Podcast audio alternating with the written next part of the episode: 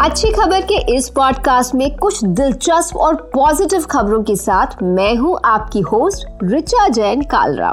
Podcast में जानेंगे कैसे 40 सालों तक सफ़ाई कर्मी का काम करने वाली एक महिला बनी नगर निगम की डेप्यूटी मेयर एक कपल जो 3200 किलोमीटर पैदल चलकर पहुँचे मनाली से ले, किस खास मकसद के साथ? और यूएई ने ऑन्टरप्रिनोरशिप को बढ़ावा देने के लिए अपने एम्प्लॉयज़ के लिए किया कैसी अट्रैक्टिव पॉलिसी का ऐलान। आप सुन रहे हैं अच्छी खबर पॉडकास्ट हमारी होस्ट रुचा जैन कालरा के साथ। देश और दुनिया से जुड़ी पॉजिटिव खबरों को सुनने के लिए अच्छी खबर पॉडकास्ट को फॉलो करना ना भूलें। अपॉड वन प्रोडक्शन आइए बात करते हैं कमाल की खबर की, जो कि आई है बिहार के गया से। ये इंडिया, जो कि दुनिया की लार्जेस्ट डेमोक्रेसी है, उसमें पीपल्स पावर का एक जीता जागता नमूना है। गया में 40 सालों तक सड़कों पर झाड़ू लगाने वाली एक महिला, चिंता देवी, हाल ही में गया म्यूनिसिपैलिटी की डेप्यूटी मेयर चुनी गई है। गौर करने वाली बात यह है कि एक वक्त पर गरीबी के चलते चिंता देवी ने कई सालों तक अपने सिर पर मैला ढोया। एक ऐसी प्रथा जो कि अब खत्म हो चुकी है, लेकिन किसी भी इंसान की गरिमा के खिलाफ है। रिटायर होने के बाद चिंता देवी ने सब्ज़ी की रेहड़ी लगानी शुरू की। कुछ वक्त पहले जब गया की म्यूनिसिपैलिटी में डेप्यूटी मेयर का पद रिज़र्व कैटेगरी के लिए रख दिया गया तो लोगों ने चिंता देवी को इसके लिए खड़ा होकर चुनाव लड़ने की सलाह दी। चिंता देवी के पास चुनाव लड़ने के लिए सिर्फ़ एक चीज़ थी, और वो है लोगों का भरोसा। इसी के चलते उन्हें सत्ताईस हज़ार से ज़्यादा वोटों से जीत मिली। ये उनका काम, उनकी 40 साल की सर्विस, उनकी सेवा का नतीजा है, जो कि बिहार में गया के लोगों और शहर को मिली। आज उसी काम के बदले लोगों ने सिर आँखों पर बिठाया चिंता देवी को, और उनकी ज़िंदगी में आया एक ऐसा मुकाम जिसकी कल्पना भी उन्होंने कभी नहीं की थी। चिंता देवी के परिवार में उनके दो बेटे भी सफ़ाई कर्मी का काम करते हैं। उनका परिवार आज भी तंगी में गुजारा करता है। जहाँ सरकार ने गैस का कनेक्शन भले ही दे दिया हो, लेकिन गरीबी के चलते वो कुकिंग गैस की जगह आज भी लकड़ी के चूल्हे पर ही खाना पकाते हैं। चिंता देवी का मिशन अब शहर को साफ़ सुथरा बनाने के साथ साथ सफ़ाई कर्मचारियों के लिए भी कुछ अच्छा करने का है। उनका कहना है कि सफ़ाई कर्मियों पर कभी कोई ध्यान नहीं देता। उन्हें वक्त पर पैसा नहीं मिलता। वो इसे बदलने के लिए काम करेंगी। अच्छी खबर यूएई से, जहाँ सरकार ने लिया एक ऐसा फैसला जिससे लाखों सरकारी कर्मचारियों की हो गई बल्ले बल्ले तो आप ज़रूर जानना चाहेंगे कि ऐसा क्या हुआ है जो गवर्नमेंट एम्प्लॉयज़ की यहाँ लॉटरी लग गई है। दरअसल यूएई में जो गवर्नमेंट एम्प्लॉयज़ अपने खुद का बिज़नेस खड़ा करना चाहते हैं, उनके लिए ये एक अट्रैक्टिव पॉलिसी है। इसके तहत ये एम्प्लॉयज़ अपना बिज़नेस खड़ा करने के लिए सरकार से एक साल की छुट्टी ले सकते हैं।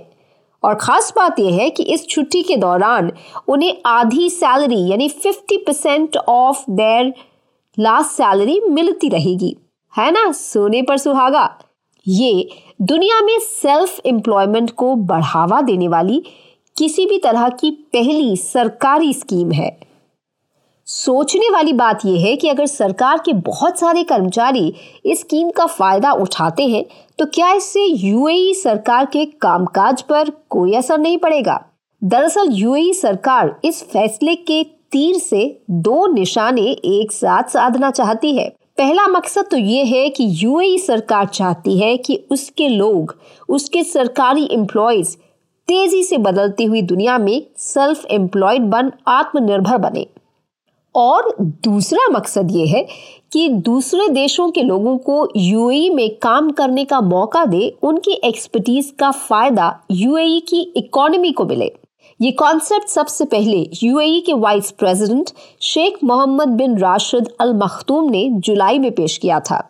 इसे यूएई की फ्यूचर विजन के तौर पर लॉन्च किया गया है। लीव पॉलिसी का फ़ायदा उठाने के लिए कुछ शर्तें भी हैं जो कि डिपार्टमेंट हेड के अप्रूवल पर ही प्रोसेस होगी। यूएई सरकार की इस पहल में फाइनेंस ह्यूमन रिसोर्स और दूसरे डिपार्टमेंट्स को शामिल किया गया है और इसके लिए एक कॉमन प्लेटफॉर्म बनाया गया है। आपको बता दें कि इससे पहले यूएई में साढ़े चार दिन का वर्क वीक भी दुनिया में पहली बार शुरू किया गया था, साल 2022 में। शनिवार और रविवार को छुट्टी के साथ साथ यूएई में शुक्रवार को वर्क फ्रॉम होम की सुविधा है। और अगर एम्प्लॉयज़ चाहे तो आधे दिन भी काम कर सकते हैं, यानी साढ़े चार दिन का हफ़्ता। दुबई और आबू धाबी में सरकार के इस ऐलान से एम्प्लॉयज़ काफ़ी खुश हैं। इस अच्छी खबर से पहले मैं आपसे एक सवाल पूछना चाहती हूँ। क्या आप मनाली या लेह गए हैं? अगर हाँ है आपका जवाब तो मैं पूछूँगी, आप कैसे गए हैं? बाय रोड या बाय प्लेन? अगर बाय रोड गए हैं तो ज़ाहिर है टैक्सी, बस या खुद की गाड़ी से गए होंगे। लेकिन क्या आप सोच सकते हैं मनाली से लेह तक का सफ़र पैदल, यानी ऑन फुट तय करने के बारे में? नहीं ना। सुनकर शायद आप में से कुछ लोग कहें आर यू क्रेजी तो आइए आपकी मुलाकात कराते हैं एक खास कपल से जिसने ये क्रेजी काम कर डाला है। हम बात कर रहे हैं निखिल सावलापुरकर और परिधि गुप्ता की। इस कपल ने अपने कॉर्पोरेट करियर को बाय बाय कहकर कुछ ऐसा करने का इरादा किया है, जो अपने आप में काफ़ी बोल्ड और रेलेवेंट है। निखिल और परिधि ने लेह जैसे टूरिस्ट प्लेसेस में सस्टेनेबल टूरिज़्म को बढ़ावा देने के लिए पैदल चलकर अवेयरनेस फैलाने का फैसला किया। इसे इन्होंने वॉक एक्सपीडिशन का नाम दिया है। 3200 किलोमीटर का सफ़र तय कर मनाली से लेह पहुँचे इस कपल ने अपने सफ़र के दौरान हर गाँव में एक पेड़ लगाया। टूरिस्ट साइट्स पर सस्टेनेबल वेस्ट डिस्पोजल को बढ़ावा देने के लिए ये एक वेस्ट बैग लेकर चले, जहाँ तहां बिखरे कचरे को जमा किया और रिस्पॉन्सिबल तरीके से उसका डिस्पोजल किया। यही नहीं सस्टेनेबल टूरिज़्म में लोकल्स की भी एक बड़ी भूमिका रहती है। इसीलिए निखिल और परिधि ने अपने सफ़र के दौरान हर गाँव में लोकल्स के साथ जमकर बातचीत की, उनके साथ बैठकर खाना खाया, उन्हें सस्टेनेबिलिटी की इम्पोर्टेंस के बारे में सेंसिटाइज किया, जिससे कि हमारे टूरिस्ट प्लेसेस को बचाया जा सके। आप कहेंगे कि सस्टेनेबल टूरिज़्म से हमें क्या मतलब? हमें क्या फ़ायदा? ये ज़रूरी है। लेकिन क्या आपको पता है कि ये हमारे लिए कितना ज़रूरी है?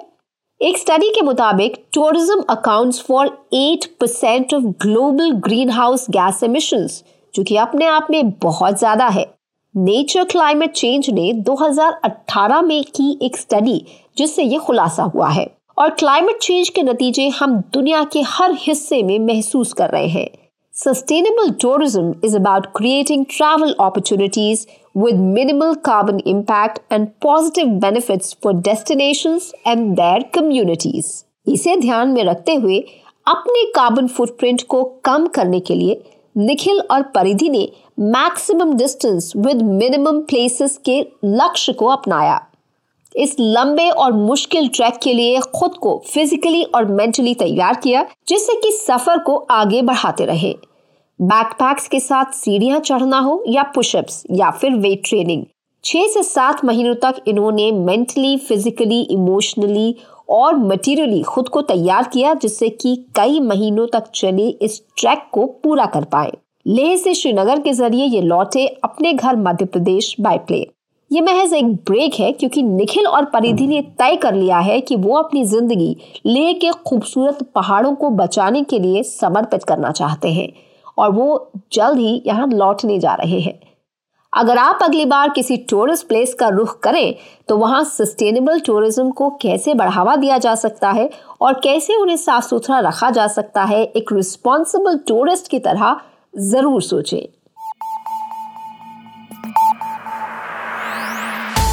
ऐसी ही अच्छी पॉजिटिव और इंस्पायरिंग खबरों के लिए फॉलो करें अपनी होस्ट रिचा जैन कालरा को ट्विटर पर।